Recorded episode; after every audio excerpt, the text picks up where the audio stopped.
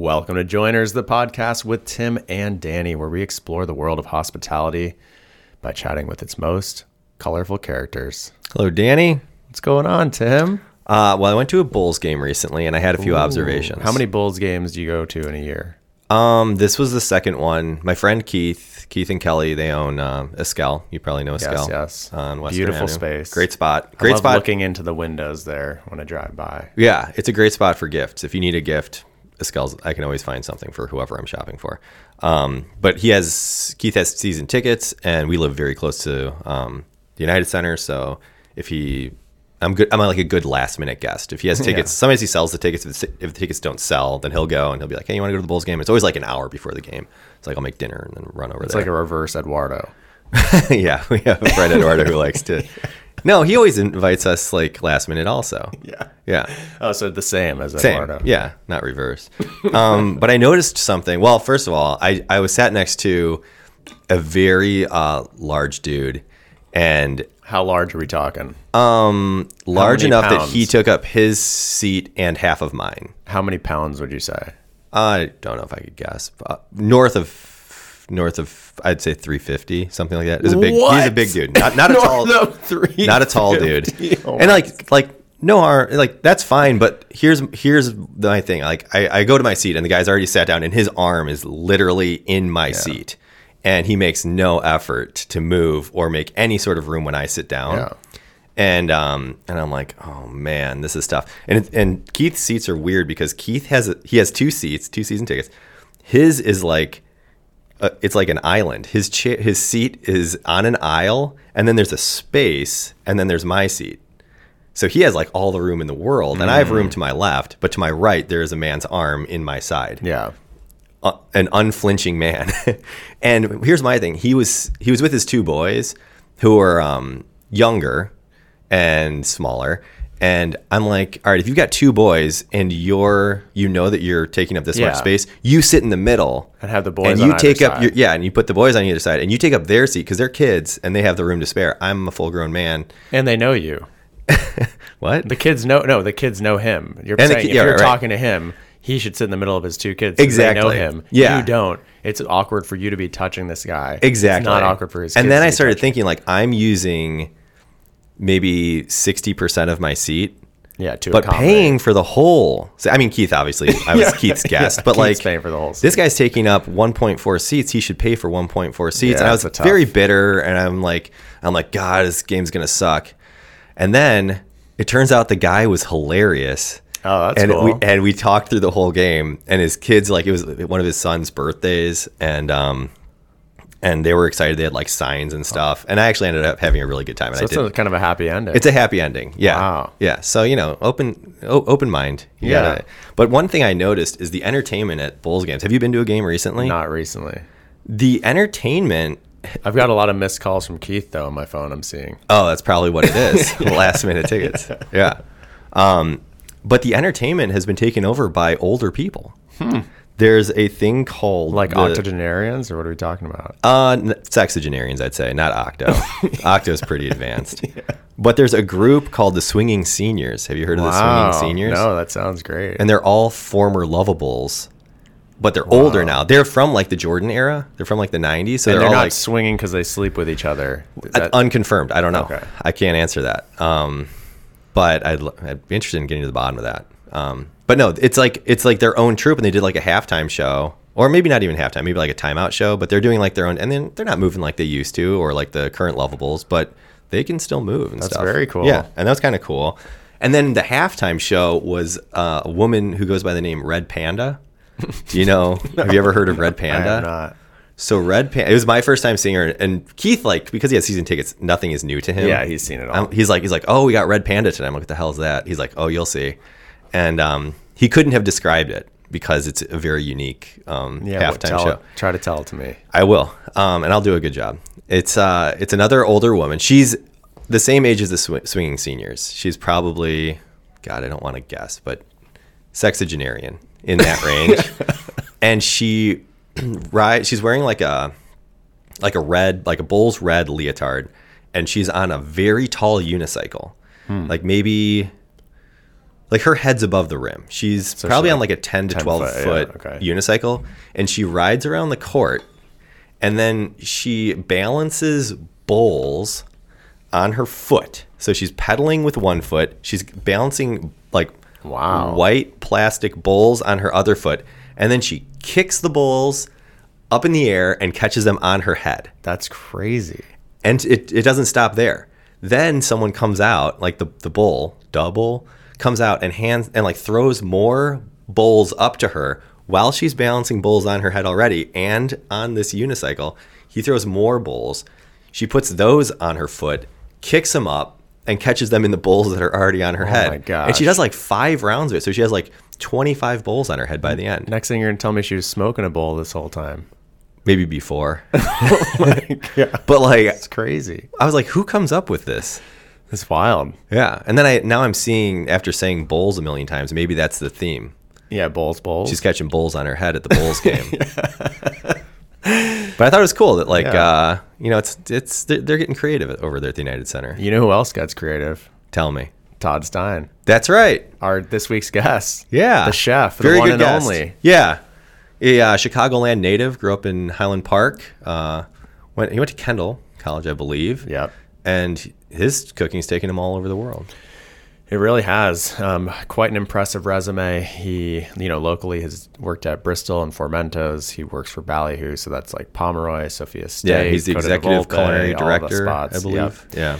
And he's really left his mark on the scene. He's worked with a lot of influential people like Mindy Siegel, Eric Williams. Mm-hmm. This was a fun interview. Yeah, Tim's old roommate. That's right. I like interviews like this because he's worked with a lot of people in the industry and a lot of people who we've had on the pod already, and it's cool to connect the dots and kind of it helps fill in the colors of our wonderful culinary scene in Chicago. That is correct. So without further ado, please enjoy our conversation with Todd Stein.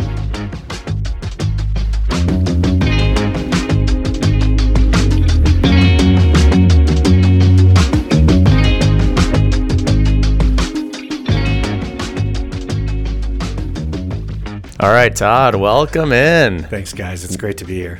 Welcome to the studio, Todd. This is a studio of all studios. It is. It's really where legends are created. Absolutely. Legends are born. Yeah, legends are here. With this view, it actually is kind of a sweet view. We've got a little bit of a skyline view over there. There's a green structure. You don't see water towers much often in the city anywhere, but especially in the city, it's like landmark status. Years ago, I lived in the South Loop, and we had one on a building that eventually got torn down across the street from us, and it was kind of cool. There's the L. It is kind of cool. We tried to move into a building on Walnut, like a block south of here, and it had the property had a water tower on it, and it's right next to Lake Street, so you get the L. Yeah. We're like, we have to put some branding on the on the water tower. It's free. Unfortunately, they wouldn't let us move in, and now there's a brewery there. It's just rude. Did the brewery take over the branding on it? That's a good question. It's Midwest Coast. It's a cool brand. The listeners are going to love this. We have such an interesting. Danny's constantly assessing the content in real time. It's it's the film equivalent of staring at the camera. Just shut up. Just shut the fuck up. Hey, it's like we can edit just keep pouring in. You gotta roll with it. Tim does not want the content about water towers edited out of this episode. It's very near. No, this was for his family grew up. I'm lubing Todd up here. Water tower. We're good. All right, Todd. So I did a lot of research for your. Nice. For your did you call my mom? Yep. Okay, extended family. Great. We got the in-laws. So you started cooking at 11. Started working in restaurants at 11. Well, I wouldn't necessarily call it working in restaurants.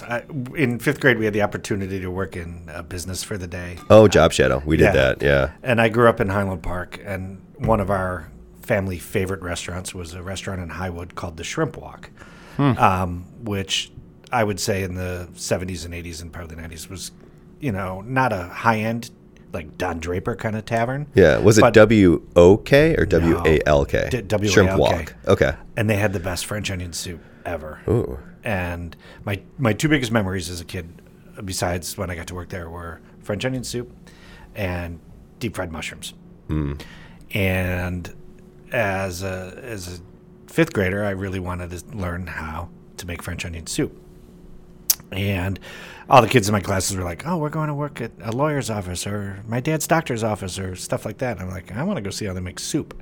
So I had no idea, you know, as a kid what I was getting into. And they actually put me to work in the kitchen for the day and chopping cucumbers and picking lettuce and all this stuff. And then, of course, they taught me how they make the French onion soup. And then I think, if I recall, I was there until about 6 o'clock.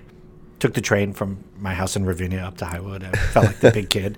And I got to experience the restaurant until right after it was as it was opening. And I remember there was somebody there early on for a celebration of a birthday, and they brought everybody out, you know, to sing happy birthday to this person, and they made me come along. And so it was this really interesting experience as such a young kid, you know, very fortuitous, as one might say, where my career ended up and doing that for a living every day. Seems to get a cool sense of community right away. Yeah. And I was fortunate. You know, my mom and both my grandmothers, when they were alive, food was really important in our household, and food was really a thing. Obviously, it was the place where my family got together every night and, you know, talked about our days and things like that. But the meal was always the centerpiece. And my parents were really good about taking us out to restaurants and getting us to experience things outside of the home. You know, vividly remember going to, of all places, Chi-Chi's in Deerfield when they opened as a kid, and, you know, waiting 2.5 hours for a table to have a burrito or a chimichanga and finished with fried ice cream while my parents got loaded on margaritas, you know. So what is the secret to the French onion soup? You skipped right over that. So there, I mean, and this is way back when, they made veal stock, and they did it the right way, and they caramelized the onions for a very, very long time. They made it in massive amounts, and, you know, pop the crouton in the crock and melt the Gruyere, and I'm pretty sure it was Gruyere back then, and it was just done the right way, you know, cider in it and wine and all of the things that really go into it, you know, and then obviously in my current restaurant group, we have a great French bistro on the North Shore that has amazing onion soup, and every time I taste it, it reminds me of fifth grade. That's awesome. Did you do a job shadow, Danny? I did, actually, with 2 screenwriters. Whoa! Really? Yes. How old were you? It was with Lowell Gans and Babalu Mandel, and I was probably, like 15, 16. It wasn't like I was not a fifth grader, that's for sure. But I remember just like, I mean, I don't even know what I was like expecting to learn out of it. I think I was like, you know, I saw all the posters of the movies that they had done, and I was like, I mean, it's not like they were all right, pitch us your ideas. Yeah, you're going to punch up this dialogue. Yeah, you have no life experience. Yeah, I think I was just like, they were like, this is kind of the path. Yeah, it was cool. But yeah, that was about it. That's cool. Yeah. I did, we had like the 8th grade project where we had to choose like a job to shadow, and I wanted to do something in apparel, and everyone's like, that is so stupid. and so I didn't.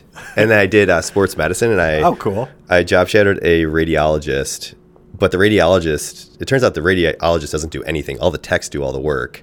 And so I've like followed the techs around and took x-rays and stuff, and then they bring everything to the radiologist, who's like playing video games in his office, and he's like, yep, that's broken. Really?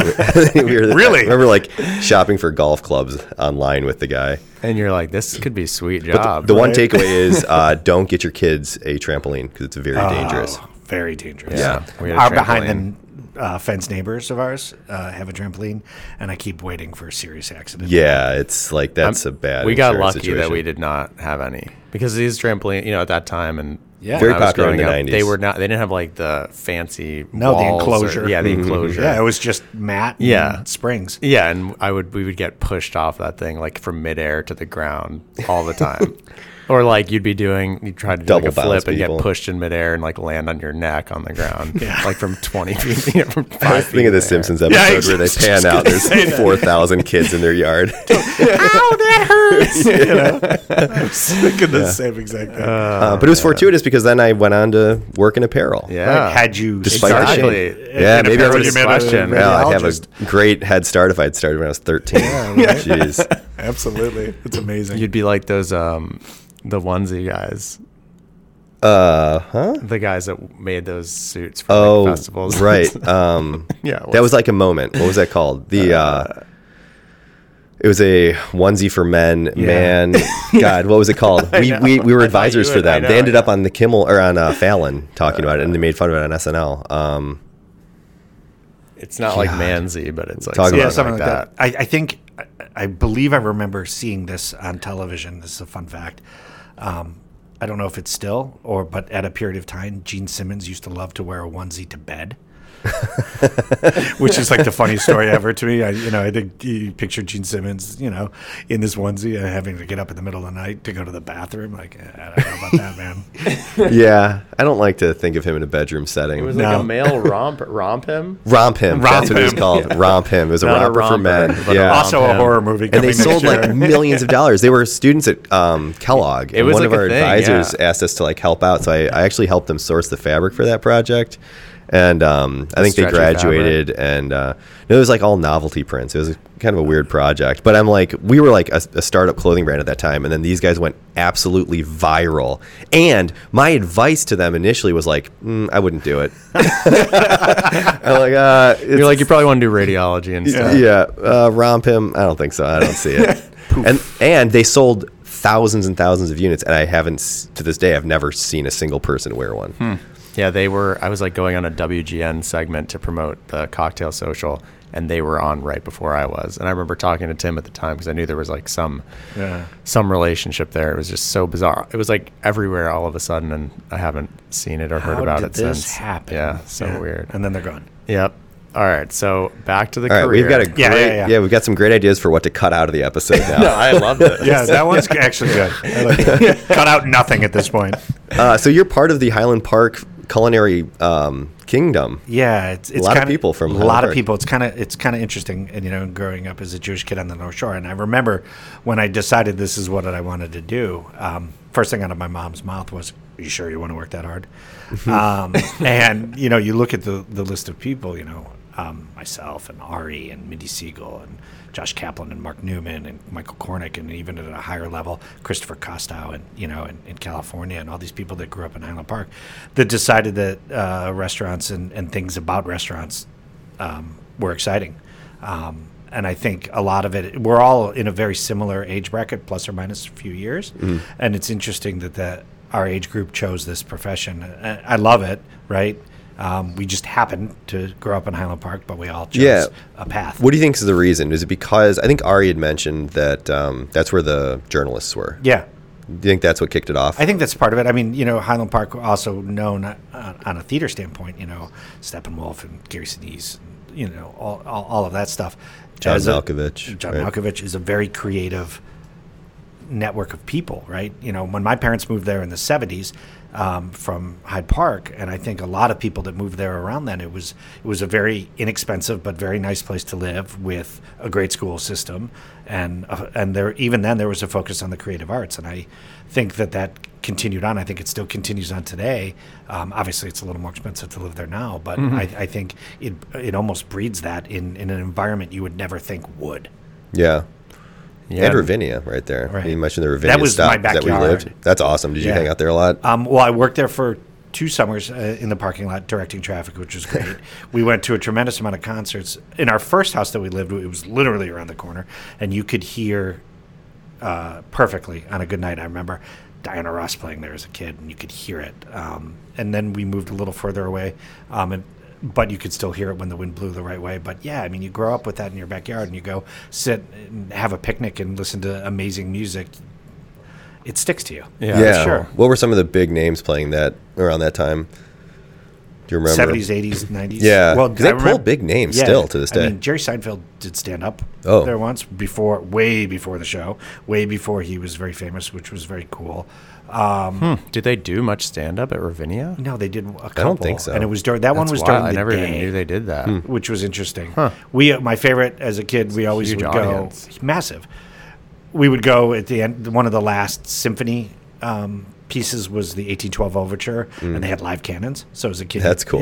Was really fascinated with that for some reason. Yeah, it was, it was an experience. I think it still is. I haven't been in a number of years, and my wife and I keep talking about, we got to go. And then life gets in the way. But I think to grow up with that and really have it in the back of your head all the time is, it, again, it promotes the creativity. And not a lot of people get that as in their young life. Yeah. So you end up going to culinary school. I do. Did you go to undergrad somewhere else, or was it straight into? Well, I tried. I graduated high school, and I really wasn't sure what I wanted to do with myself. And I went to a kind of smaller school in Texas, which is now called Texas State University San Marcos. Then it was called Southwest Texas State University in San Marcos, and it wasn't really for me. Yeah. Listen, I don't think a lot of kids when they graduate high school are prepared or ready to go to college. I totally agree. Yeah. I wish I could go to college now because I'm just kind of figuring out what I like. And I'd probably go to culinary school. I agree 100% if I had to do it all over again. And so I was like, Mom, Dad, I don't know if this is really for me. And they're like, well, you can stop, but you need a job. And I was fascinated as a kid with the commodities and stock markets and Wall Street. I was a kid when that movie came out. Yeah. And so I went to work on the floor at the Mercantile Exchange as a runner and then a desk clerk and such, and I loved it. But that was the heyday. That's when you wanted to be down there. Do you have any fun stories? I had an options and futures professor in college. I went to Lake Forest College, so North Shore, and that's the reason. That was my first job. I was at the Merc too, and he had all these fun stories about boxing matches in the pits and all sorts of debauchery going on. Yeah, debauchery at its finest. And as an 18-year-old kid, you're like, huh? Yeah. This is so cool. Yeah. And it's you start early in the morning and you're done, in the early afternoon. And it was organized chaos. And one of the things I vividly remember, not in a negative way, but every time McDonald's would come out with the McRib, a few weeks before it was released. Pork bellies would go limit up because, and for those of you that don't know, that means the price goes to its high as it's allowed to trade and it stays there all day. And they would go limit up because McDonald's had bought everything on the market.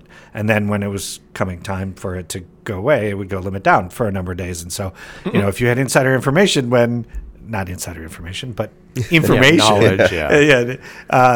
it was going to happen, you could probably do pretty well. And it's funny that it was truly tied to a restaurant chain. Right? Yeah. Wow. And I think that's why the McRib is seasonal, is to give hogs a chance to regenerate, which is really wild to think about. And form into a little patty. Yeah. But I had afternoons and weekends to myself. And I was living in Evanston at the time, and there was a gourmet food store there that was also in Glencoe called Foodstuffs. Yeah, there's one in Lake Forest. Yeah, there's one in Lake Forest and Glenview now. So I started working there part-time. And a little more. And I would, scoop salads and stuff out of the deli for people. And then I started working in the fish and meat department and learning to fabricate fish and cut meat and, all that stuff. And so food had re-entered again into my life. And maybe not the second or third time, but it had re-entered my life there for sure. And I had this grand idea. I want to go to culinary school and I want to become a chef. And this is, in the early 90s. And when I actually enrolled was in 1994. So I was living in Evanston. I was working there. I was working at the Merc. And Kendall College was right down the street from where I was living. So I was like, all right, let's give this a look. And when I told my parents I wanted to do this, and my mom gave me the, are you sure you want to work this hard speech? They were actually very supportive, and it was like, where do you want to go? And I was like, well, I could go to any of these schools. I could go to New England Culinary Institute or, CIA or any of these. But I wanted to, this was home, and I wanted to work in Chicago, and I knew this is where I was from and make the most connections. So I thought Kendall made the most sense. What was your cooking skill set like at that point? Then in my mind, or no, before going to culinary school, were you cooking? I mean, were you making food for yourself every night? A little bit. So when I was in high school, my parents separated and then ultimately divorced, and so I was living with my dad for a long time. And so my dad, worked 9 to 5 and such, and so I started cooking dinner. My parents, as I said, really exposed us to food for a long time, and I think it was something that was always in my blood. So I would cook with my mom a lot, and I'd go to the grocery store with my mom a lot, but then it was just me and my dad, and boy, did we live high on the hog. We're eating lobster and lamb chops, and all the good stuff. And my dad, also still to this day, both my parents are amazing cooks. So, I was always around it, and I wouldn't say I knew a ton, but I knew a lot of basics and I was really impressionable and picked up a lot of stuff. Mm-hmm. And then I think going to culinary school started to give me the truly what knife skills are and what things really mean and truly how to cook right out of the gate. And I was also very fortunate early on into school. The career placement gentleman came into our class and said, "Hey, listen, there's a restaurant in the city that's looking for some help. It's called Gordon. Is anybody interested?" And I'd eaten there a number of times with my mom and her then husband. And, you know, this is a really fancy restaurant that we would get dressed up and go to it, and the food was amazing. And I was the only person in my class that raised my hand. And really? And that was really the beginning of it all for me. And wow. I'm like timing and luck and all of those things come into play. Do you think yours was the only hand that went up because you were the only one who knew the restaurant, or because you were the only person brave enough to go? I think a little bit of both. Yeah, definitely. I think people, you know, probably a month into culinary school were a little intimidated, but I knew it, and I jumped at the opportunity. But yeah, I think it's both. How was that learning curve when you started? Oh boy, so. This was Keith Korn was the chef? Yeah. So when I started, there was another chef there. And they hired me, 3 or 4 days a week. And he was only Scott was only there for a short period of time because they had hired Keith and he was moving from Washington, D.C. And, you know, I didn't know anything about working in the kitchen. So I was just like a sponge. And then Keith arrived and I was like, oh, I think this is what a chef really is in my limited knowledge. And the switch in style of food and type of food. And I will always remember back to that first experience with Keith. And it's where obviously I think I learned the most because A, I was exposed to the most, but B, it really captured my heart and really I understood it. And I was excited about learning every day. And Keith was really, and we'll get to more of it later, but Keith was really instrumental in a lot of the people that I met because of him becoming very integral parts of my career. And, you know, at the time in the mid-'90s, working at Gordon, it was an incredible experience. It was an amazing restaurant. You know, I think back at the amount of volume we did in the type of food we were cooking, and it still blows my mind. Yeah. What other restaurants were operating at that level at the time in the area? Well, you had Frontera across the street. Okay. And River North was a little quiet then. Yeah. It wasn't what it is today. And I think, you know, there was Brasserie Joe, there was Frontera, there was us. The Boss Bar was and still is there. Oh, yeah. There were a few nights after service spent there and, you know, and a handful of other places, but it wasn't as busy as it is now. Maggiano's opened a few years later. And then obviously we know what River North's like now. But, you know, mm-hmm. I would drive. You could find parking on the street really easily. Were there dishes from that time that you remember? Yeah, vividly. It's the first place I learned to make risotto. I remember making mushroom risotto with Keith on my side. You know, making a mushroom puree, a roasted mushroom puree that's folded into the rice towards the end of it being cooked. So you had beautiful rice that was enveloped in this wonderful mushroom puree. I've never been yelled at more about anything than potato puree, too thick, too thin, there's lumps. You know, it was very Robichon style at the time. You know, we would cook the Yukon Golds with garlic and water and salt and then run them through a ricer and then pass them through a tammy after that and then add the butter and the cream and, you know, just enough potato to hold the butter and cream together. But, I mean, it was – it screamed out a lot about that. But, like, as a kid and your first cooking career is in truly that kind of environment, this is before French Laundry Cookbook. This is before any of those things that we all know now became known. And to be making sauces and learning to butcher fish and all the things that we take for granted in your first experience, like, I mean, that's amazing, right? Did you feel that culinary school prepared you for that, or were you learning much more? Oh, I was definitely learning much more because they were so side by side each other. And mm-hmm. But I wanted the piece of paper too. You know, I could have easily quit school and continued there and, you know, making $7.50 an hour. Were there things you learned in culinary school that you didn't learn at Gordon? Yes.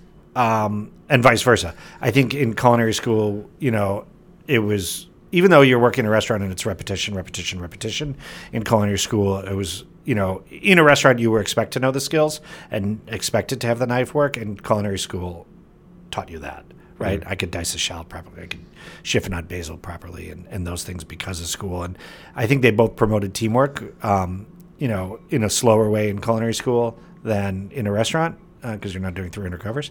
But I think to me, and even to this day, if somebody said, I want to do this for a living, what's your recommendation? I would recommend both. I think, you know, the school will help open the door for you to those restaurants, but together they give you an education that you can't get just in one place. Yeah. Were there other people in that Gordon kitchen who you still work with or cross paths with today? Yeah. So we had an incredible line. Jared Wentworth was a line cook next to me. Wow. Jared actually took a lot more beatings than anybody else in our kitchen. Took a lot more beatings? Beatings. Not meetings. No, meetings. No. Definitely not meetings. Jared took a lot of beatings from Keith. You know, I've never seen somebody get screamed at about where's your salt more. But I think it made Jared the chef that he is today. Yeah, and I think it pushes his excellence for Michelin stars. The first time I encountered Jared, I didn't know, but I was living in Seattle after college. Oh, right. And I went to Quinn's. Yeah. And so I didn't even know that Jared was from here. I thought he was from there. I don't know. I mean, yeah, I just didn't know he had any time here that early on, I guess. Yeah. I mean, and we would stand in class and like flute mushrooms standing next to each other, being the only people that knew what we were doing. And he was a great cook, but he, you know, as a young kid, like he would shut down like a lot of people would when they get screamed at. And Keith was definitely a screamer. Yeah, for sure. But I mean, look at Jared today. I mean, hard to argue with this success. Yeah, you know? I mean, it comes up every once in a while on the pod. Do you think that sort of, I don't know if you call it toxic or that, like, you know, kind of authoritative figure in the kitchen, do you think that breeds success? 100%. Yeah, you think it's kind of a necessary evil? Yeah, I mean, I don't condone the behavior anymore. Mm-hmm. I don't think, listen, I don't yell and scream at people anymore either, but I think it certainly made me the person. I think it, well, first off, I think it creates a wall, whether good or bad, around you, mm-hmm. that you become immune to a lot of things, and you shouldn't take it personally, and it's really to make sure that the food is right because the guest, right? And I think, obviously, kitchens have gone away from that. Mm-hmm. Television still portrays it in some ways. Yeah. And I think, you know, as I grow as an adult, you learn there's better ways to motivate people to mm-hmm. get the end result to be the same and have a better environment. But I think in that time, in that era, 100%. Probably not too different from the trading floor. That's what I always correlated it to. Yeah. It was organized chaos with yelling and screaming. Yeah, so you already had experience coming in. I also think, you know, my take on it is that some people are more receptive to the style and some people are less receptive to it. Yeah. And to be safe, we just don't do it anymore. 100%. But to say that it's universally bad or good is also tough. Like, it's hard. Yeah, you can't make a statement about that. Yeah. But I mean, it's case by case. The general opinion today is that it is not good. But it's like, I felt the same. I mean, that's kind of how I came up in the industry a little bit too. And yeah, like I have no hard feelings about it. No. I understand that that's like what was being asked of me at that time to hit those standards, and that's how they did it. Right. I mean, know, there was no alternative. No, we in a typical after work event, we were drinking with the chef after work, and everybody was well lubricated, and chef started questioning some things. And I was like, all right, Keith, go after yourself, right? And he's like, excuse me?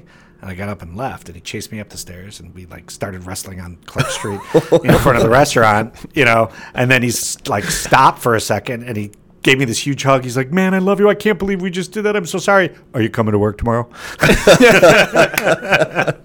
Yes, of course I'm coming to work tomorrow. Physical confrontation. Yeah. It was ended in a hug. Yeah, exactly. Yeah, happy ending. I remember going, and I remember going home and going, I can't believe that just happened, but yeah, whatever. It is what it is. Yeah. You know, I was a 24-year-old kid. Yeah. Yeah, sometimes you need to get drunk with your boss and hash it out, you know? Right. Get it all out in the open. On Clark Street, like on a, you know, probably Sunday night. Was that the sole physical confrontation of your career? Yeah. Besides having things thrown at me? Yeah. How was he also the one that threw things? He's the only one. And God, I love him and miss him. That's a type, a thrower. Yeah. Certain people look for props when they're upset. Yeah. Yeah. What's closest to me? What can I smash? What can I throw? Oh, man.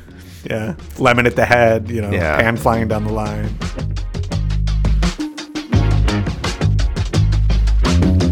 This episode is brought to you by Scofflaw Old Tom Gin, a tasty, versatile spirit. Created in Chicago in 2012, the product was born out of a need for a bespoke iteration of the Old Tom style, which is the slightly sweeter predecessor to London Dry. Scofflaw Old Tom Gin carries classic notes of orange peel, juniper, and coriander, while balancing on a subtle floral edge thanks to the addition of osmanthus blossoms. Its elevated proof is suitable in cocktails or unadorned. Scofflaw Old Tom Gin, complete your bar.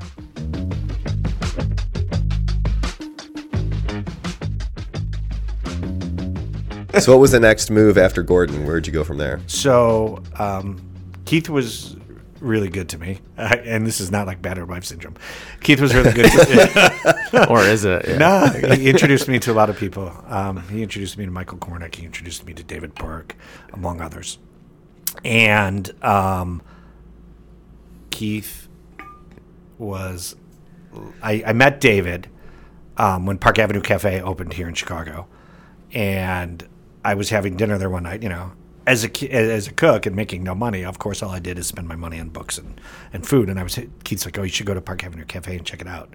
And David, I had eaten there a couple times. David came over and he's like, hey, Keith told me that you're going to France for school, because I was going to spend a period of time in France. It was a certificate of European studies. Was it an externship through Kendall or no? Well, it became an externship, but I think it was an extra way of Kendall taking you to France for 3 weeks and getting you to spend a ton of money and give you some certificate that's meaningless. And so David goes, do you have time after this trip to work? Do you want to stay and work? So what do you say? Yeah, absolutely. And it was literally the time of my externship would be. I'm like, 100%. He's like, all right. He's like, I'm going to set you up at the bakery that I worked at. David's book had just come out. He talks about this bakery extensively in his cookbook, so on and so forth. He's like, I'm going to set you up. I said, okay. So I go to Paris. I go on this trip in France. I'm having a hard time getting a hold of the owner of the bakery. I go to the bakery a number of times. Like, never connects. I go to visit my sister. Her and her husband at the time are living in Bologna. So amazing. Mm-hmm. And I call David. I'm like, dude, I'm having a really hard time here. Can you really get a hold of this guy? Otherwise, I'm going to have to go home. And he's like, I'll try one last time. But if I can't, how would you like to go to Trois Gros and work there? And I remember I was standing in my sister's apartment. I was like, I don't want to go to the bakery. Yeah, absolutely. And for some reason, I don't know why, I called my answering machine from Italy. And there's a message from the owner of the bakery saying, hey, we're expecting you. We're really excited. We'll see you, whatever the date was. And I was like, I really wanted to go to Trois Gros. But okay. So, yeah, I stayed in Paris for almost 6 months and worked at a bakery. And it was, of course, a life-changing experience. Did you pick up any French? My French got actually really good. The bakers that I worked with didn't speak English, so it was a back and forth. And I took some French in high school, and obviously it was a little later, and I don't remember much of it. I can go to France. I can order from a menu. I can order wine. I can start to have a conversation, and then I forget everything. Last time my wife and I were in Paris, we were having a drink at the bar across the street from our hotel, and I order in everything in French, and the guy starts to go, and I'm like, no. And he's like, oh, I'm sorry. Your French is so excellent. I'm like, yeah, it got me about that far. How did the real French onion soup in France compare to Shrimp Walk? Never had it. Oh, wow. Okay. Never had it. I was there through most of the summer. And it's not something that for some reason I didn't seek out, but. So were you honing your pastry skills there? Bread baking, which of course I never did anything with. I got to do a little bit of pastry. There's a famous store that has a pastry department called Fauchon. It's a fancy food store in Paris. And the bakery I worked for made all the bread for Fauchon. So they're like, you want to go work there for a couple of days? And I went. So at the time, the pastry chef of Fauchon was Pierre Hermé, who's one of the greatest pastry chefs ever to live. That's wild. Yeah. And show up at 4 a.m. and go into the basement, and there's room after room. And I wanted to learn how to make eclairs and macaroons. Yeah, I was going to say, of course, the macaroons. Right. And so I only saw Pierre maybe 4 or 5 times in the few weeks that I was there. But yeah, got to make little raspberry chocolate tarts in 4 different sizes and eclairs, you know, from the half inch up to full size. Were there any secrets that you learned there? Yeah, the egg whites were disgusting. So they would capture all the egg whites, you know, from when they would crack eggs and put them in buckets back near the boiler room and just let them sit and let them almost age. And that as they age, that albumin gets tighter and tighter and tighter and tighter. So it produces a great macaroon. Of course, it gets stinkier and stinkier and stinkier. Wow. But yeah, that smell obviously bakes off. Yeah. And when you whip the whites, it's like instant, you know. Wow, peaks. Yeah. Like, huh. Yeah. Interesting. So, how aged are we talking? That is a great pro tip. Yeah, probably 5 days. Okay. 5, 6 days. But it was warm. So it would be like 10 days here, you know. Yeah, right. Liz is going to enjoy this tip. Yeah. Fermentation at its finest, right? Yeah. It was really cool. Yeah. Fermentation, the friend of the chef. Yep, absolutely. So you also worked in Italy? No, I didn't work. My sister and her husband lived in Bologna, so on weekends and stuff, I would go and hang out. Oh, cool. You know, because I wasn't being paid in Paris, obviously, so I could come and go as I pleased. And were your outings informed by your tastes and culinary 100%. Experience? The first time I, you know, as you know, I cooked a lot of Italian food later in my career. Yeah. When I got off the train in Bologna and started eating there, I was like, yep, this is it. And I knew at some point it would become part of what I was doing, because at the time, here, contemporary American, whatever that means, was really what was happening. Yeah. You know, little influences from here and there, and so I knew it would show up later. What was the Italian situation back here at the time? Red sauce. Yeah, is that like La Scarola? Yeah, not even. I think it was even before La Scarola, and I think Spiaggia. You know, and not much in between. Oh, right, Spiaggia. You know, Spiaggia at the really high end. Yeah. But there wasn't that. What we look at is, I like to call 3-star Italian, like we have today, which is everywhere. Yeah. You know, like what Sarah does, or what that's we did at Fermentos. I would assume. Monteverde, sorry. Yeah, and like what I did at Fermentos and a lot of other places, and what we have at Coda di Volpe, like that didn't exist then. Yeah. All right, so you come back stateside. Now what do I do, right? Yeah. So I came back. I finished school. At the time, there was a new chef at Gordon. His name was Don Yamauchi, who was a very, very talented chef. He was the chef at Carlos and a number of other places. And so I stayed there for a little bit, and I went to Park Avenue Cafe for a little bit. And then I ended up at a restaurant called the Hudson Club, which has become a number of things, lastly, Les Select. Oh, yeah. And we had 100 wines by the glass and a Cuvée at the bar. Wow. It was designed by Jordan Moser, so it was lots and lots of painted styrofoam that looked really, really cool. $1,000 table lamps. It was a stunning place. And, you know, it was a restaurant up until about 9, 10 o'clock, and then it became really, I don't want to say clubby, but it became a place to see and be seen. You know, it was the height of the Bulls. Yeah. Jordan was there a ton. Pippen was there a ton. Jordan would come during the day and smoke cigars and drink Bordeaux. Like it before was a game, yeah, or when they were traveling and we get delayed. It was crazy. It was so cool. It was such a great place to be, and I worked with a chef that really allowed me to do as I pleased. And we created really great menus and did some fun stuff. And a lot of it was probably terrible in hindsight, but we experimented and did really cool stuff. And then one night, somebody came in the kitchen. They said, "Hey, somebody's here to see you." I'm like, a guest at a table at the front door, like, you know. Michael Jordan again? Michael Kornick.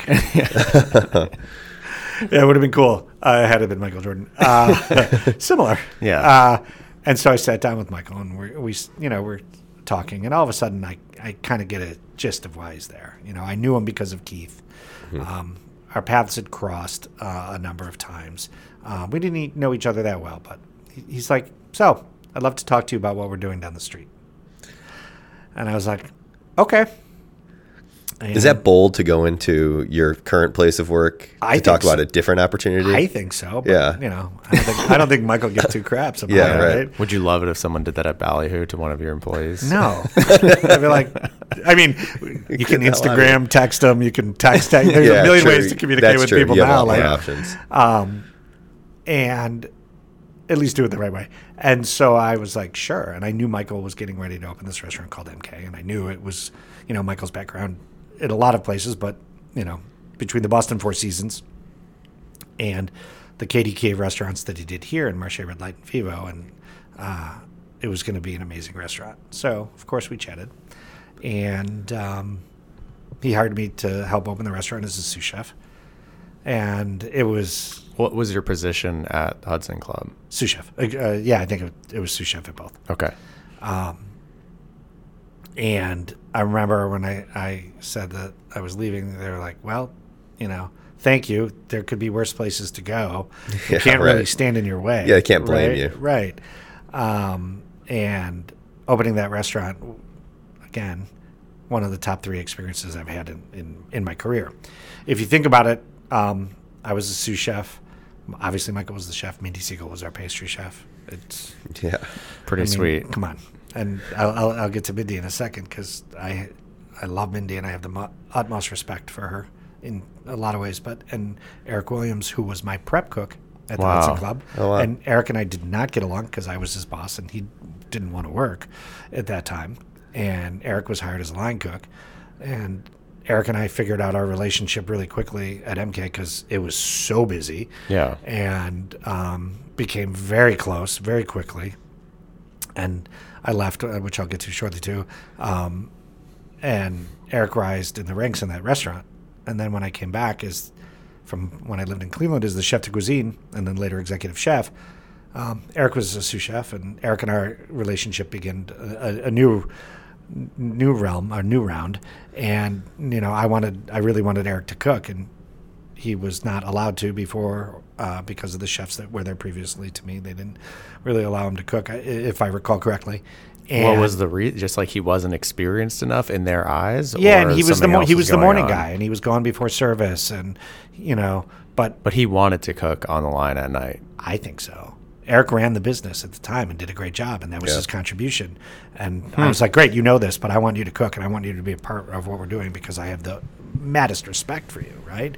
And there were a lot of arguments, and Eric really participated. And obviously, after I left, you know, two chefs later, Eric became the chef of that restaurant, and I think the rest is history, right? I mean, this guy is...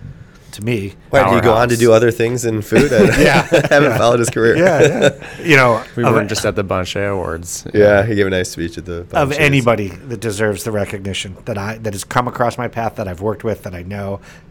He's at the top of the list, and what he's done for Hyde Park and our city. He's one of the wisest and kindest people I've ever worked with and known, and I have such respect for him. Nice. All right. And the Mindy relationship. So the Mindy relationship is a great relationship, but like, look at her career. She, at the time at MK, and even when she was at Marche and briefly at Spago, she's one of the best restaurant pastry chefs in the country. Desserts at MK were, I've still to this day never had desserts that good. She then goes on and opens Mindy's Hot Chocolate, and it's a full service restaurant. Was she kind of, in your estimation, we've talked to her a bunch about this. Was she savant-like in that she would just kind of like come up with these things? There wouldn't be much like organizational structure, 100%. But she would just kind of like feel it out. She just starts baking. That's and poof, there's a dessert sitting in front of you that's the most stunning thing and perfectly flavored you've ever had in your life, right? And it's like, how'd you do that, right? Damn. And she'd be like, I don't know. Yeah.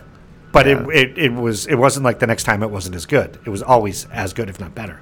And so she opens Hot Chocolate and critical success, and it's a regular restaurant. But, you know, and the desserts are very good, but the focus is on the restaurant and the home. Then Mindy gets this bright idea of, I want to be a baker. And now she's one of the best bakers in the country, you know, and it's like, how do you hit that twice, right? Like, and I don't think as much recognition, again, as she's gotten, like the second go around, maybe better than the first go around. That's my opinion. And I love what she does. Yeah, she's the best. Yeah. So MK, hotbed for talent. Incredible hotbed for talent. Anyone else that you haven't mentioned? I think there was a lot of people. Mindy's the girl that took over for Mindy in the pastry department after Mindy left Open Hot Chocolate, Kate Newman. She doesn't cook anymore, but professionally, her desserts were outstanding. And it was a very short sale that she had. Unfortunately, not long into it, she got it. There was a terrible accident that she was involved in, and I think that really put towards the end of what she did. But uber talented, obviously. Damar,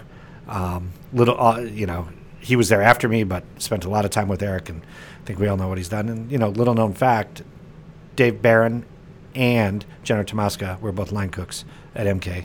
Wow. Jenner came right after I left, so I didn't get to spend any time with him, but I spent a tremendous amount of time with Dave.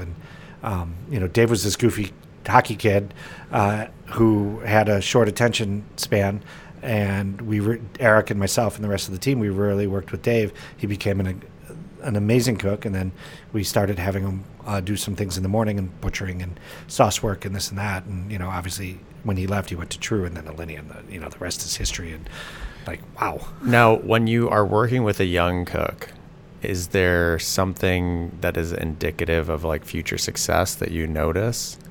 I mean, at this point, okay. Desire. And it's not like, oh, my shift's at 3:00, I'm coming in at 1:00. That's not desire. That's good work ethic. I think it's asking a lot of questions, wanting to learn, wanting to pick your brain about what you know, whether it's, hey, where do you eat, chef? What books do you read? Tell me, not maybe specifically how do we make this pate, but that's part of it. I think it's, I believe in our business, and probably in any business, it's in you. It's just how you pull it out, or how somebody helps pull you out. And some people are just, in our business to work. And that's the wonderful thing about our business. There's so many facets to it. But like for me, I notice it really quickly when somebody wants to be involved. Yeah. And it, as a chef, part of the job is to mentor those people and really help them get there. Yeah. I think. Makes sense. Yeah. Yeah. Do you want to talk to us about your time with B Hospitality? I knew John and Phil very well personally. When I was at MK, Phil was the AGM at Nine Steakhouse, which was one of Michael's restaurants. I knew John. John actually wanted to be a manager at MK, and it didn't work out. So did Kevin Boehm. And John ended up at 160 Blue. Not too bad, right? And we had mutual friends, and we'd always bump into each other, and it was a wonderful friendship on the outside. I remember when I was at the Witt Hotel, and I got Chicago Magazine. It was funny to me. I got Chicago Magazine's Best New Chef, even though I'd been a chef at other restaurants in the restaurant issue for Chibamato. And I didn't even know about it. John and Phil called me on speakerphone to congratulate me. I'm like, what are you talking about? They're like, it just came out, This is obviously well before serious social media time. And so our paths always crossed.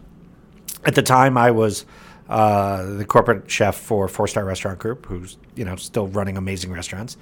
And John reached out to me. He's like, listen, we're going to make a change at Fermentos. We're talking to this person. What do you think? And, I would offer them advice. Finally, John said to me one day, well, what about you? And I was like, what? I was like, no, I'm really happy where I'm at, and so on and so forth. And he's like, how about a cup of coffee? And I was like, all right, these are old friends. I'll have a cup of coffee. And I looked at it as I had just come off a corporate position. I had a corporate position in Atlanta before that. It would be fun to have one singular restaurant and really help them bring it back. There were a lot of problems from the beginning. They opened the restaurant and then immediately opened Nine Steakhouse. And I think, while the mice are away, people play. And then there were a lot of issues. And they wanted some help putting it back together. And also a young general manager of theirs who'd been with them for a long time, Henry Mizuki, who I knew very well, was running the restaurant. And I said, yeah, let's do this. And I'll talk about Fermentos first and then the Bristol. Henry and I had similar philosophies, and it was like, listen, we're in the business of taking care of people and feeding them and getting them to pay and getting on their way. But somewhere along the way, this restaurant lost its be nice to people and take care of them. And we really just, that's all we did, and obviously changed the food, but really you can see the increase in sales rather quickly and such, and the restaurant started to do really, really well. So it wasn't a culinary issue, it was a hospitality issue? I think more so than anything. And they had actually, I was the third chef. They had gone through two chefs, and when Stephen, who was the chef before me, really changed the cuisine, and probably not for the better, even though uber talented chef, we brought it back to center, and so I think people understood what it was, mm-hmm. and we just started taking care. And all of a sudden, the dining room was full. And it was great. And then at the time, obviously, Chris was looking to do more stuff with Boca, and the Bristol was there, so he was parting ways from the Bristol standpoint. And John were like, right, you want to overlook this one too? And so, of course, you say yes again. And so, you know, as a chef and partner, I oversaw both of those restaurants, and obviously ultimately had chef de cuisines in both places and back and forth and all that stuff. And then, of course, the pandemic hit and poof. We didn't. Yeah. Nobody knew what was going to happen. I loved the Bristol. That was one of my favorite restaurants. It was a great restaurant. Yeah. That, like the chocolate pudding and Nutter Butters. Yeah. Mm-hmm. I would always do like the lo-fi version. I'd just get Nutter Butters and snack packs at home. But it was so good with good. Olive oil on it. Yeah, it was sea salt. So good. I mean, listen. That's smart. That and, you know, the gooey cake, right? Mm-hmm. Like, to die for. Yeah. Yeah. So who worked at Bristol with you that went on to acclaimed restaurants? Not a lot. I mean, it's pretty recent. But one of my more favorite people in the world is Adam Weiner, who Adam is at with John Bracero and Che. Yep. And Adam, again, was this young kid that was wild and all over the place, you know, like one of those wacky wall things. Yeah, and I really wacky wall. But Adam wanted to learn. He had come from Gibson's, where, you know, it's a steakhouse, but he wanted to cook and he wanted to learn about food. And chef, can I ask you a question? And obviously, it really worked out for him. You know, the kid had a deft hand with pasta, was uber creative, obviously sometimes a little too much. And I remember when John called me, he's like, hey, listen, I'm talking to this kid, Adam. What do you think? I'm like, if you don't hire him, you're stupid, mm-hmm. right? And it worked out for both of them. But yeah, it's been a great relationship so far. Really good. Such a good kid. Yeah, and I'm glad you brought him up because I texted Mannion this morning, and I was like, we have Todd coming into the pod today. Do you have any questions for him? He's like, let me ask Adam. And Adam's response was, they could ask him about the New Year's Eve service of 2017 to 2018. It was one of the worst services of all time. Yeah. Todd's shaking. So there's only one that I've had worse, and that was in Atlanta, and that was a Mother's Day brunch, and that's like the day we don't talk about. Can we hear about both? Yeah, let's hear about both. So, yeah. Okay, well, in Atlanta, it was Mother's Day, and this was a restaurant called is still there. It's called Two Urban Licks. We would do 1,000 covers on Friday and Saturday night. The place is massive, live fire, like unreal, right? And Mother's Day, it was like, we didn't think we would do that much. And all of a sudden the books get, you know, and people are coming in and it's brunch and it's a special menu and we're not open for brunch. So we don't have practice. Oh my gosh. Yeah. And it was, I remember Michael, who was my chef de cuisine, who I'm still very close to, just put his head down at the pass. There was no crying, but it was just like, I just don't know what to do. I can't get a pancake. Yeah. It was crazy. So, the Bristol night, I wasn't actually there for the entire service because I was at Fermentos dealing with that. But when I got there, it was just I can't believe Anna brought that up. That he wants to actually talk about it. Yeah. It was chaos and, you know, everything shut down. And, you know, I think when you take a restaurant that has a style of service that it does every other day and you do something completely new, nobody's ready for it, right? And you don't practice it because you can't. And tasting menu and poof. In my mind, like the special event menus, I always think it's easy because it's limited, but you don't realize that it's not practice. Twice as hard. Yeah. And the servers don't know how to practice that kind of service. Yeah. And the timing's off and, you know, that kitchen's tiny and it's just, it shut down. And again, it was the end of the night when that was over. I was there at the end and it was just like, man, we failed. And I was like, no, we didn't fail. We learned a lot. We learned a lot of lessons and we're going to be better next year. Besides like being in the weeds, what do you think made that night stand out to Adam? We'll have to get his perspective. Yeah, I'm curious. No, I mean, why do you like? I think it was poor choice in menu, like way too hard stuff to execute. Yeah. Right? So it was just that they were like many orders behind, and the coordination was off. Yes. There wasn't like something unique. And there probably wasn't enough hands. It wasn't like a toilet exploded. No. There was no fires. There was no natural disasters. Okay. It was just, you know. So with that crap night, man. Yeah. I mean, we've all been through those. Oh yeah, plenty. I haven't. Not yet. You're lucky. So brutal. You can't believe that it's happening. You can't. It's like, how could this happen? And you also think it's never going to end. Right. No.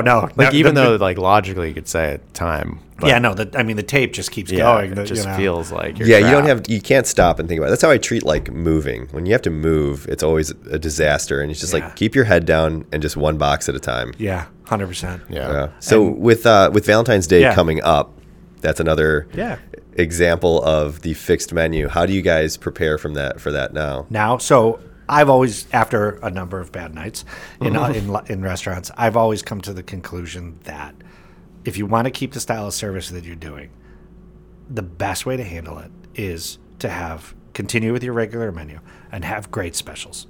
Mm-hmm. And, for us, like on the North Shore, we have 2 steakhouses. So that's a completely different style of experience no matter what, right? People go to a steakhouse, they don't want a tasting menu. They want creature comforts. Right.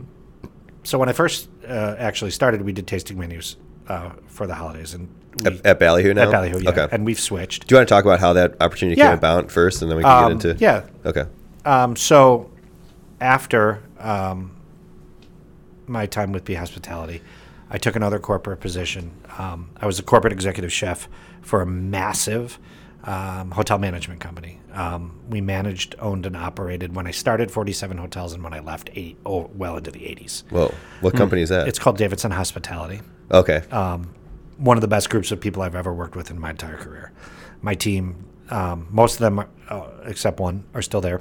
My boss, Greg Griffey, who was senior vice president of food and beverage for the company, is one of the best people I've ever worked with.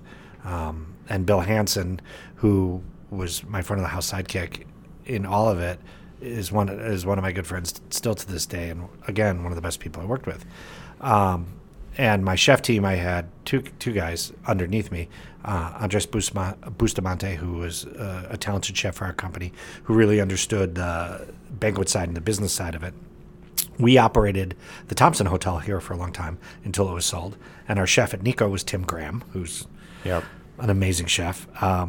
When the hotel was sold and we backed out, we brought Tim on our team, and so now I had an amazing team of business and extreme culinary talent and a slew of other people. And so we, whether we took over a hotel, we had a hotel, we were building new hotels, concepts, we were developing concepts left and right. And I was on a plane very often, almost every week, Tuesday, home Thursday, traveling, seeing the country, seeing a lot, learning a lot. It was one of the best jobs I've ever had on a learning standpoint and people standpoint. And I think you get a few of those in your career, right?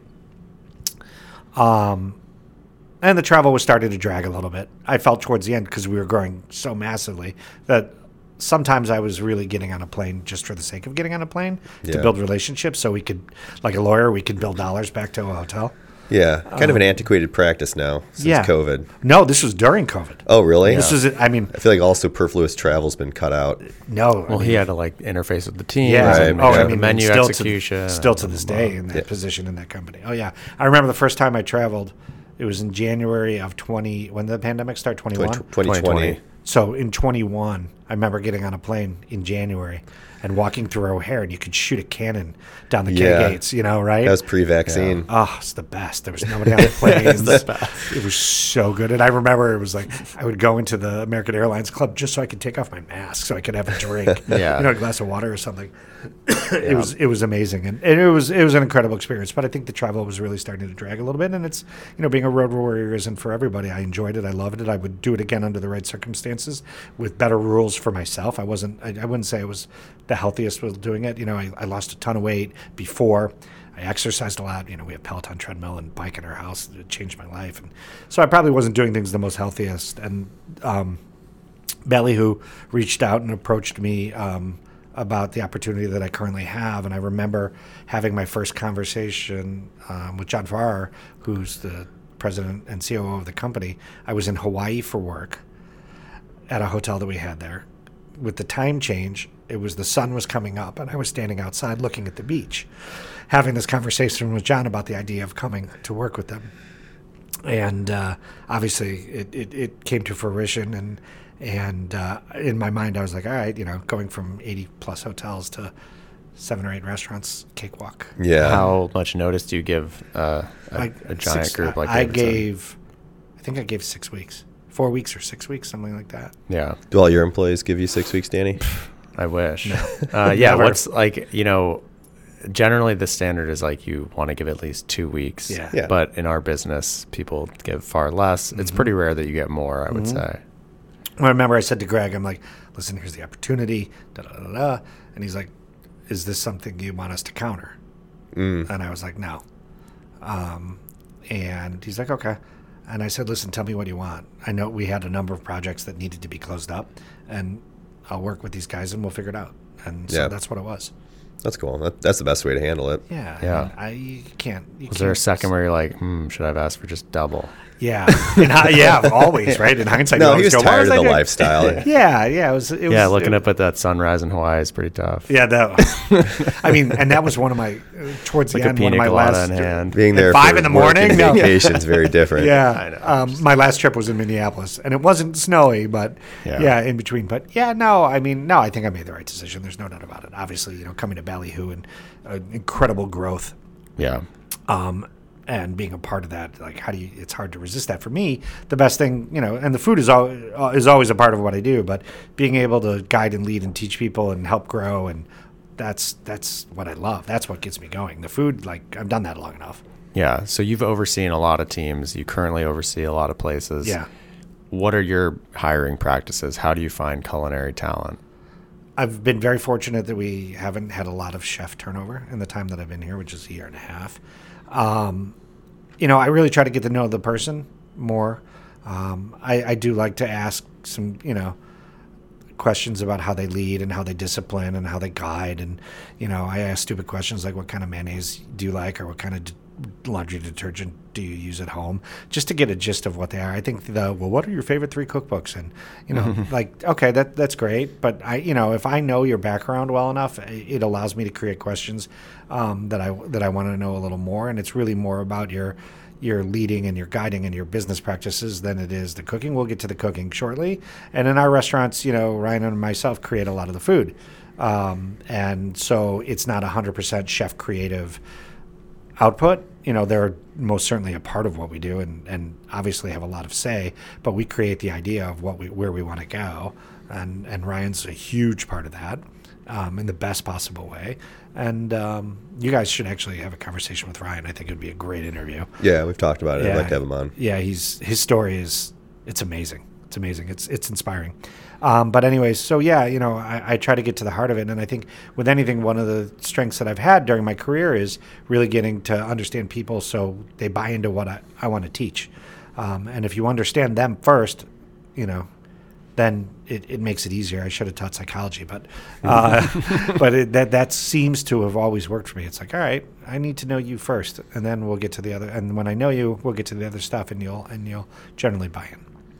Do you look for a chef who's going to execute the task at hand? Like, not necessarily a creative chef, like somebody looking to make a name for himself, Well, in this role, what's the difference, like, with a, this role in our restaurants? Yeah, because that's not what our restaurants are truly about. They're about amazing food, incredible setting, and ridiculous hospitality, right? And I think we do it better than most. With Davidson, we did a restaurant in a hotel in Snowmass, another beautiful place to be. Yeah. And ownership wanted a Sadikov restaurant. Oh, yeah. Which Brendan doesn't really do. And in a roundabout way, it got done. I'll just leave it at that. And so we managed the hotel, and we managed food and beverage, and they had purchased these ideas. And I was talking with the people that were helping us, because this person used to work for Hogsalt, how they create these Hogsalt restaurants that, as a consumer and as an industry person, like, they nail it right out of the gate every time. Mm-hmm. Like, it's rare. I never see it. And how they hire a chef. And one of the things we were talking about hiring chefs is they're very honest. And they're like, listen, this is what we do. This is the menu we have. This is how we operate. If you want to be a part of it, great. We'll move forward in conversations. Then they stage the person. And then they ask the person to cook dishes from that menu that currently exists in the restaurant. And then they, when they get even closer, they're like, all right, so, you know, this is, we understand each other. And maybe if after some point it all works, you want to start presenting things that may make a special or may ultimately end up on the menu. We can talk about that then, but this is how we operate. And it's really strict, but I think it's smart. It's very smart. You can't argue with the results. Yeah, it saves a lot of heartbreak later on. No. When they're like, I thought I was going to be a creative contributor. Yeah. Right. And they're like, transparency. What? And, you know, and that's not for everybody, but, like, I've never had a mediocre meal in any Sadikov restaurant. Right? No, it's outstanding every time. And, you know, when you order a daiquiri at one, it tastes exactly the same at the next. I mean, they're so dialed in. They're very dialed. Right? And then you look at the restaurant in Paris they just opened, and it's like, I need to get on a plane. I need to go see it, right? It's amazing. I mean, is that the group that you guys kind of look up to as Ballyhoo? I think in some ways, of course. Obviously, what we do is different than they do. They're going to be neighbors of ours in Wilmette. They're opening a small Cheval across from Sophia. So we're excited for that. Nice. You know, I think we look up to a lot of people. I think the great thing about our city is you have them. You have, you know, Rob and Kevin. You have one-off. You have these great restaurant groups that really don't exist in a lot of other cities. And because everybody's so genial here, you know, you really get to pick other people's brains and be a part of it as a community together. And so to say that's who we look up to, sure, I would say I do. You know, I can't speak for Ryan or anybody else, but, like, are they one of them? 100%. Yeah. Right? What are some unique practices that Ballyhoo kind of executes, I guess, or carries? Well, I mean, we start with the people, and that includes our staff and obviously the guests, and we're very guest focused, you know, and we install that into our staff, right?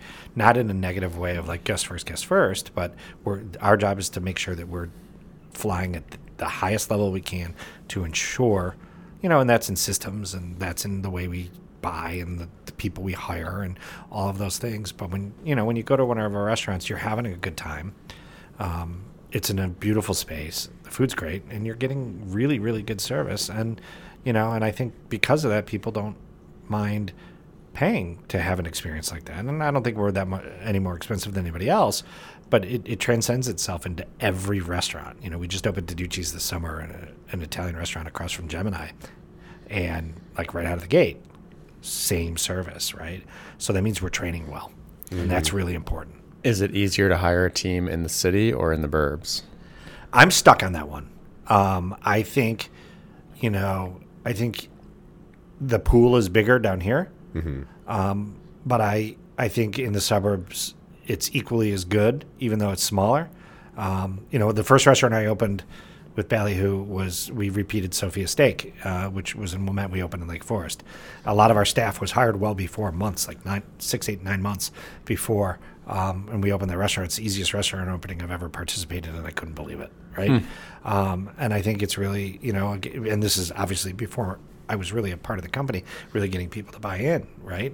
And having things dialed in and trial and training. And, you know, we taste food every day, and we look at food in the kitchen, and we look at food with staff, and we really take the time to pick who we buy things from. You know, I'll say I've never experienced this anywhere. Most of our meat at the steakhouses come from a small company that maybe a lot of people don't know, called L&L Packing. They've been around forever. The consistency in our steaks is unbelievable compared to any other meat purveyor I've ever used. And we use somebody else for dry aged, and we buy Wagyu from somebody else after that. But L&L, man, like, so you come into a steakhouse and 99.9% of the time you're getting a perfectly cooked steak, right? It's unbelievable. So we're really careful in all the aspects of how we build everything so that we ensure quality. Are there other things that differentiate the city restaurants from the suburban restaurants? Like we had RJ Melman in, and we asked him the same question. He said, well, there's a narrower window for people to eat out in the burbs. Yeah. So you need to have more seating for the busy times. 100%. Yeah. Are there any other things like that stand out? Well, yeah, like Lake Forest, when the sky starts to turn dark, we're done. They're very early diners, and they don't go late. It's a dark town. Yeah, right. I mean, the street lamps are like on full blast. You can hardly see. Yeah, we can't have street lamps on campus. Right? Yeah. It's crazy. And I remember as a kid when they were actually gas. Oh, really? Yeah. And in Winnetka at Pomeroy, it goes much later. And people like to hang at the bar and drink and eat. Pomeroy is such a pretty space. It's magic. It's you perfect. Walk in. Thank you. You walk in there and it feels like you're in a in a place that you're supposed to be. It's like it's amazing. Even on a bad day, like if I'm having a bad day and I walk in there, it all goes away. Yeah. Have you been? Magical. I haven't been yet. Oh, you need to come up. Yeah, we should do it together. I would like that. Yeah. Come on up. Let me know. Consider yourself invited. Yeah. Done.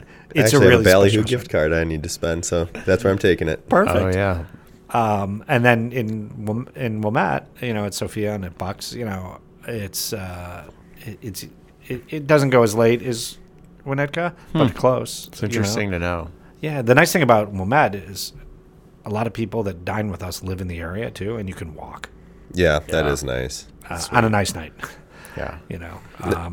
So I cut off the Valentine's Day thing. Yeah. So what are you guys doing for Valentine's Day? So for Valentine's Day, we're running our regular menus with specials added to them. And, we go through a whole process of where we create the menu and then we cook the menu. And then we run them all as specials for a lot of days leading up to the holidays. So both the front and the back are dialed in and understand it. Because, again, it's a whole new thing of, wait, why do we have 6 specials all of a sudden? Yeah. Kind of thing. Yeah. And then in the burbs, I assume more kids coming into restaurants too. Some. Lake Forest, a lot of kids. Usually it's earlier on both. Mm-hmm. The great thing about all of our restaurants, is, especially on the North Shore, to-go business is unbelievable. Oh, nice. Huge. That makes sense. And so you'll get a lot of kid-friendly stuff there too. And, we don't, quote, have a kids menu, but we do have a kids menu. And, our chicken fingers are hand-cut and we bread them and fry them. And, as much as a U.S. Foods or Sysco chicken fingers delicious, ours are even better and such. So we like to appeal to kids because we are in family-centric neighborhoods. Right. And they're a part of the program, right? We want you to bring your kids and not leave them at home with a babysitter. Yeah, totally. Unless you don't want to, but. Yeah. Danny, do you take your kids to eat? Yeah, occasionally. And? Depends, Depends where you're going or how they're acting. I mean, do you run into issues like menu items? Because you've talked about your kids being picky eaters. That's why I asked. Yeah, they're in a picky phase now. Really? Yeah. How old are they? 6 and 3. Okay.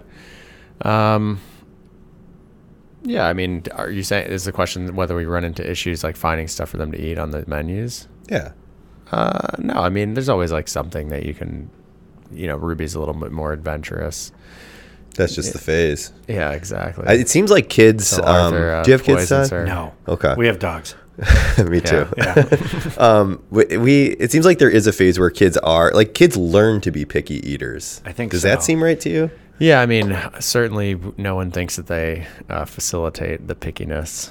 But I think just over time, yeah, maybe it just becomes easier. You don't want to have a fight. Yeah, I remember talking about it with Manny, and he's like, yeah, like Mamie will eat anything. Yeah. Then Max is getting picky. Yeah. I think you go through like the adventure phase, and then you maybe learn more about where it comes from or something that might scare people. Yeah, I think you just also can't like put too much pressure on it. You just got to keep exposing them to new stuff all the time, and at some point their curiosity will get the best of them, and they'll be like, oh, this is actually pretty delicious. That's true. That's what my parents did. My mom was very much, hey, if you don't like it, there's always peanut butter.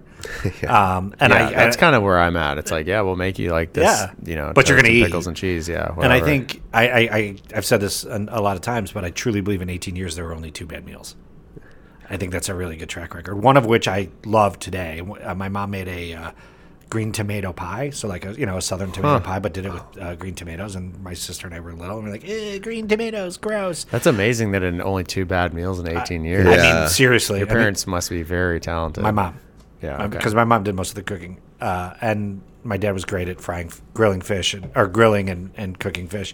And the other one was my mom made a frugal gourmet recipe of chicken livers in a wok, I think over pasta, and the wok wasn't hot enough and the chicken livers didn't get seared. That sounds gnarly. Yeah, it does sound. It was like runny bad. Chicken livers, right? It was gross. But like 2 in 18 years, my God. The tomato pie at Bang Bang is amazing. I've never had it. I always keep one in your freezer. It is awesome. We have a French version at Pomeroy. It's a tomato and cheese tart. Oh, all right, nice. With it's worth the trip. That's good. All right, Tim, should we hit him with the gratuity round? Let's hit him with the gratuity round. Roll him. All right, before we get to it, you mentioned what kind of mayo. You ask people, what kind of mayo are you keeping in your fridge at home? Well, it's Hellman's. Yeah. I grew up with it, and I'm not disparaging Coupe or Duke's because Duke's is a newer Duke's one. Also. Duke's is a newer one, right? Yeah. Miracle Whip is not a mayonnaise; it's a salad dressing. So I grew up with that. Disgusting. And I'm not going back. No, it's gross. It's gross. I'm a Hellman's guy. When I lived in Vegas, I was going through the grocery store and I saw Hellman's, even though it wasn't called Hellman's, it was Best Foods mayonnaise. Yeah. Same label, everything, and I was like, oh, West Coast. Yeah. That's how they do it. But yeah, Hellman's.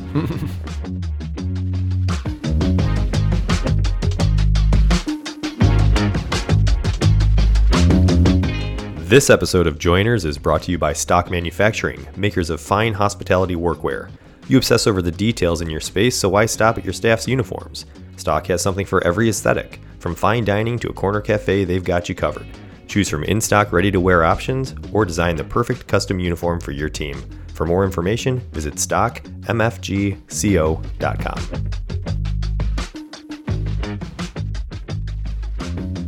All right, now onto the real questions. What's your death row meal?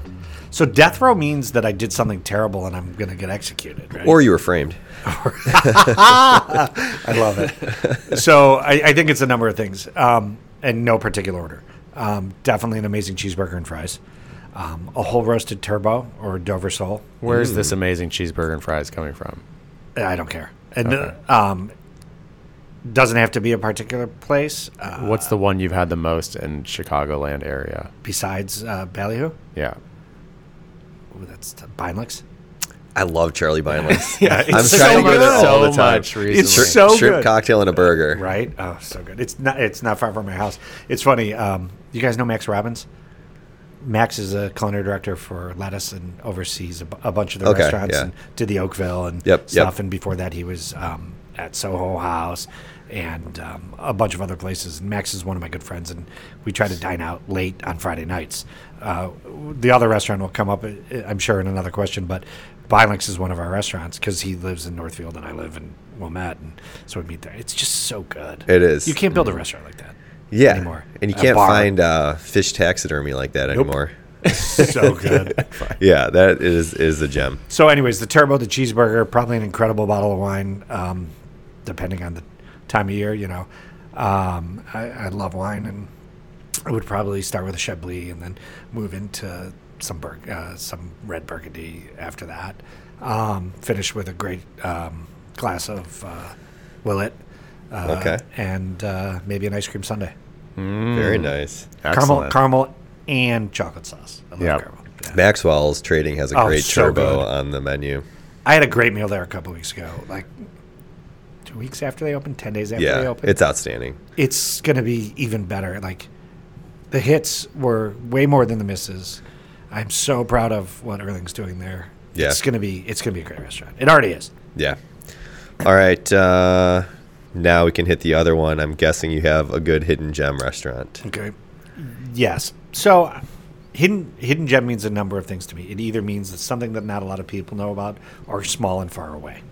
Yes. Yeah, I think that's fair. That's a nice assessment. So there's a oh my God, I just dropped a blank. There's a supper club just over the border in is it in Wisconsin? That we go to, and I can't believe I can't remember. Is it in Kenosha? Yeah. I know exactly what you're talking about, and I can't think of the name either. It's actually Racine. Hold on. My wife's going to kill me for missing this. The Hobnob. Hobnob, yep. It's on my list of supper clubs. I have a Google Map list. It's amazing. You can't build a restaurant like this today, and you sit there and, you know, stiff drinks and great supper club food and prime rib and all this stuff, and you're looking at it at the lake. It's pretty special. And, great setting. Yeah, and we've gone there a number of times. I think I've only been there 3 or 4 times. But you can't, manufacture the vibe of a supper club. No. Or a dive bar. But Best Intentions did it somehow. I haven't been. Oh, man. Just won the Bon Ché Award for Best Bar. Haven't been. For Bar of the Year. They captured that, cozy dive bar feeling. Nice. And then another one that's really close to home, another restaurant that I go to with Max a lot, is EJ's. And it's packed all the time, but I still think, like, chefs don't go there, right? It's not a talked about restaurant, but it's so perfectly, there's no better lamb chop in the city of Chicago or the suburbs. It's just such a great restaurant. EJ's, I feel like that's come up on the pod, but it's not on our list of hidden gems. It's so good. What's the order? So we either start with, well, it's always grilled calamari because their grilled calamari is insane. They throw it under the broiler. Then we either have clams or oysters, raw oysters, cooked clams. Generally, then they do this coleslaw salad, as they call it. It's shredded cabbage, and it's got avocado and bacon and, you know, all kinds of good stuff in it, right? It's almost a garbage salad. And then lamb chops usually, Colorado lamb chops, broiled, lemon, olive oil, herbs. And then if we're really hungry, we'll throw in a Dover sole or, you know, linguine clam. It's so good. Nice. That's in Skokie? Yeah. Looks like? In Skokie. Cool. Across from the mall. Perfect. It's like 5 blocks from my house. Nice. Yeah. And great drinks. All right. Favorite fast food? So it's hard to beat the #1 classic of McDonald's. And I know you guys talk about this all the time. There are McDonald's that are better than other McDonald's. Yeah. So the one, as we all know, is truly the best McDonald's. A couple years ago, when we were getting our dog, our breeder is outside of Indianapolis, and so on the way down, we stopped at. I mean, we were going to visit the dog before we actually were able to take the dog home. Gotta so make sure you vibe. Yep. So we stop at a McDonald's in Indiana, and I don't remember exactly where. I have it written down at home, and it was like, wow. My wife was like, man, we nailed it on that one. It was like perfect. So fast forward a couple months later when we go to pick up the dog, we stop there again, and it hit again. Okay. Wow. It's not far from where Fairlife Milk is. Okay, yeah. So good. But McDonald's is like a classic, and I think it's in a category all on its own. The other two that are really hard for me to beat. And you're getting the Big Mac there? You said the #1 or what? No, I'm a 2 cheeseburger or a double cheeseburger. Fries and a beverage, and #1. Sometimes throw in some nuggets. But the best sauce for nuggets is the hot mustard, which is hard to find. It's not in Illinois. Yeah, Nagert posted about that or mentioned it on his interview. Yeah, you can't get it. In Michigan, Ohio, other states. Yeah, what gives? I don't know. This is the home of McDonald's. I know. Give us the mustard. It's the best. But after that, like Culver's is hard to beat. Yeah, and I'm a Taco Bell fan. Mm-hmm. And then every once, maybe a year, is Arby's. I mean, yeah, love those, love it. Yeah, beef and cheddar, or giant sandwich and potato cakes. Giant sandwich is that? That's the really big one. Yeah, with horsey sauce. Yep. So good. I love that stuff. I think that fast food is better outside of the city. Yeah, like agreed. When I go home, it's different. It's different. Yeah. But McDonald's around the corner. Oof. You know what though? Yeah, the one on Lake. Yeah. I had it. I think I had it earlier this week, and it hit. It was perfect. So good. And do you get the unsalted fries and then salt them yourself? Yeah, well, someone was saying that the fries there have been inconsistent. Really? I heard that. The fries were good this week. Maybe a little undersalted, but that's an easy remedy. Yeah, there's a bunch of people posted like all these hacks you can order at McDonald's so you ensure freshly cooked food for yourself. Yeah, that is one, to get it, to ask for them unsalted and then salt them yourself, because that ensures that they're going to make them fresh for you. Yeah. So if you want to be a gigantic pain in the ass, that's not you do it. Totally. Yeah. Okay. What's your least favorite food? I'm not into a lot of offal. Like, okay. I like sweetbreads, but like I think a lot of offal, it's like you're trained to try it, or as a culinarian, you're trained to try it or eat it, like to be cool. Like, who needs to eat intestine? Like, really? I mean, and some of it's good, but like, I don't need to eat brains. Like, I'm not into that stuff. It's never really. I've tried it, but like kidneys, no, absolutely not. Yeah. But sweetbreads are the only one. Yeah, I'm not eating a ton of organs these days. Danny, you an organ guy? Ditto. Yeah.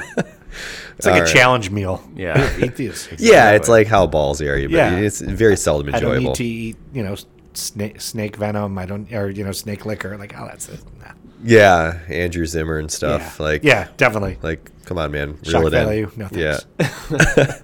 Yeah. Favorite cocktail.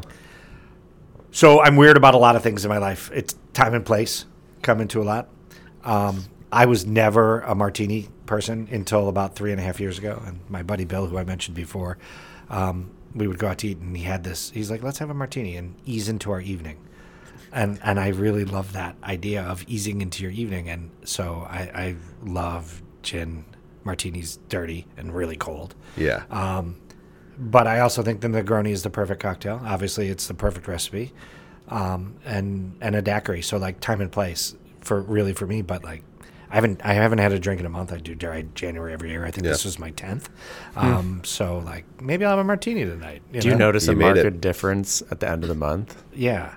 So about this year was one of the first where it was I didn't crave much. When we were at Maxwell's Traving, I'm like, God, a glass of wine would be great, but and I usually crave booze. Obviously, my sleep is way better, and I don't drink a ton, but I think I'm much sharper for sure. I definitely notice a difference, and usually I'm like, oh, I could do this forever if I had to. And I believe that, or it's like let's do another month and see, and I never do the other month and see. Last time I was at Maxwell's training, I was talking to Erling, and he's like, I hate dry January. Oh, yeah. Oh, he was so pissed. Yeah. There. He's like, I'm like, dude, he's going through the wine list. I'm like, sorry, dude, none of us are drinking. It's four of us. Sorry, man. All right, here's our cameo question from Instagram. This is actually requested by multiple people, so I won't tag one person out. But they said, what's your go-to meal to cook at home? It's really basic. That's okay. We eat it a lot. It's slow-roasted salmon. I like to cook it in like a 350, 400-degree oven, so I can do other stuff while I'm cooking the salmon. Salt and pepper, maybe pepper sometimes. Generally cook a little more than my wife and I will eat just so that one of our dogs loves salmon so she can have some in her bowl. And she will sit there and wait. And the other dog is not into salmon. Not into it at all. Doesn't care. Lucy's 5. I think she's going to be 6 this year. And Murray's about 2. And he doesn't care, and she sits there and waits, and then it's like, Lucy, you want some salmon? And she gets up and follows you to her bowl. So salmon and broccolini, and the broccolini is blanched and sautéed with garlic and chili flakes and lemon, and we eat it a lot. And it's simple and it's delicious, and healthy, delicious. We did that last night. Yeah, the old salmon. Yeah, where'd you get your salmon, Danny? We just got like some the Atlantic barbecue cut salmon fillets from Trader Joe's. Okay, nothing wrong with that. Yeah. He's a TJ's guy. Yeah, we do like TJ's. A pan roast, like just. Butter. Yeah. I throw it on a sizzle plate and throw it in the oven. It's super easy. Yeah. And then we have like broccoli with it and potatoes. Yeah. What do your dogs eat normally? They have kibble. But Lucy, our girl dog, is very particular. We at one point when it was just her and she was young, my wife bought these toppers to put on chicken and salmon and stuff. And so she won't eat unless the 3 different toppings are sprinkled on her food. And then she'll eat a little bit of it and then stand there and beg for more. It's like, you're going to get hungry enough, you're going to want to eat. So it's like, I'm like, why did you ever do this? Yeah, our dog meals are so over the top. We've got the topper. We've got like this mushroom stuff. We've got like a probiotic. Shannon really probiotic for sure on both of them. Stuff. Yeah. Yeah. What kind of dogs do you have? So we have Australian Labradoodles. So we have, very cute. Yeah, Lucy's caramel colored. She's about 40 pounds. And then we figured she needed a buddy, so we got a little boy. And Murray's in his 20 pounds. He's considered a mini, even though he's not. He's like super tall, but small head. And they're adorable. Yeah, those are the mini doodles, like the little guys that are very soft and curly. And soft and curly, and yeah, I mean, we had a Newfoundland before, so we went from a 140 pound dog to a 40 pound dog. Whoa. Yeah, Newfies are beasts. Yeah, she's big. We were walking her one day, and these girls ran up and were like, "Is that a bear?" They do look like bears. That and Bouviers. Totally. Bouvier de Flanders look like bears, too. All right. What's your favorite band or musician? So. And have they played at Ravinia? I don't think so. So I'm going to go in my top 5 in no particular order. Sure. Stones, U2, Zeppelin, The Who, and Prince. Wow. Very good. Seen them all except Zeppelin. I've seen Robert Plant live, but I've seen them all multiple times live. When I saw the Stones, and I'm going to go again this summer, when I saw them last time was right at, the first show here after Mick had his heart surgery. It was one of the best shows I've ever seen. It's so expensive to go to one of those shows. It's crazy. Just any live music now. It's insane. It's ridiculous. What are they thinking? I know it's ridiculous, but for the Stones, it's like this truly could be the last one. I think I want to blame Spotify. Because everyone listens to our podcast on Spotify. It's one of the best. I do. But it's like I think because it's harder. People aren't selling albums, so they have to make money on their tours through that merch. That's how they make money. Yeah, it's great. I mean, they don't make money on records at all. I know you've talked about this in the past, but I do listen. I listen to all my podcasts at speed 1.5. Okay. There's another restaurant podcast based in L.A. Called Air Jordan, and he begins his podcast with music every time and ends with music. And when I listened to the beginning, I'm like, God, this song actually sounds better at a time and a half. Oh, yeah. All right. It gets so pumped. Funny. Yeah. Favorite movie? Chinatown.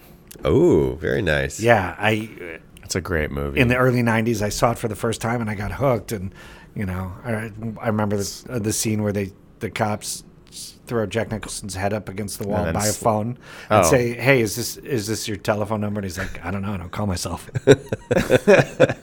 Such a good line. Such a great movie. It's so good. Yeah. Oh, my gosh. All right, Todd. And then our last question.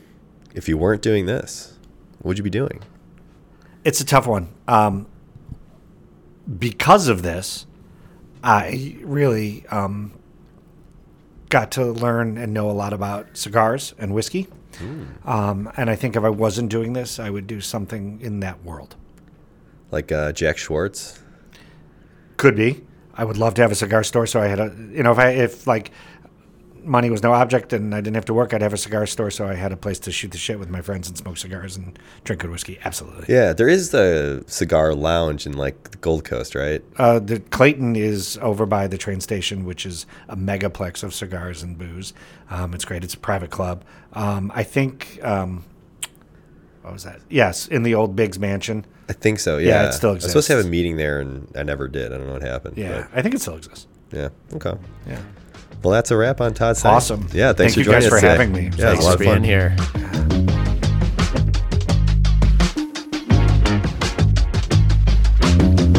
And that concludes our conversation with Todd Stein of Ballyhoo Hospitality. As always, remember to check us out on social media and subscribe and like the podcast and give us a review. Again, as you know, we only accept positive reviews. If you have a negative review, please email Danny Shapiro directly or text him. And at DannyShapiro@gmail.com. We will rectify that situation as quickly as possible. Also, hey, check us out on YouTube. We have our YouTube video out. We've talked a lot about Danny smoking weed for the first time in a long time. That video is out, and it's being viewed. My lungs have still never recovered. It's taking off like a lead balloon. I think we have about 14 views. So be sure to check that out. It's selling like the opposite of hotcakes. That's my favorite. Zach Galifianakis joke. So good. This episode was produced by Matt Haddock, music by Captain Cuts. And of course, our real work's done by the one and only Joe Guzzo III. Thanks for listening. We'll see you next week.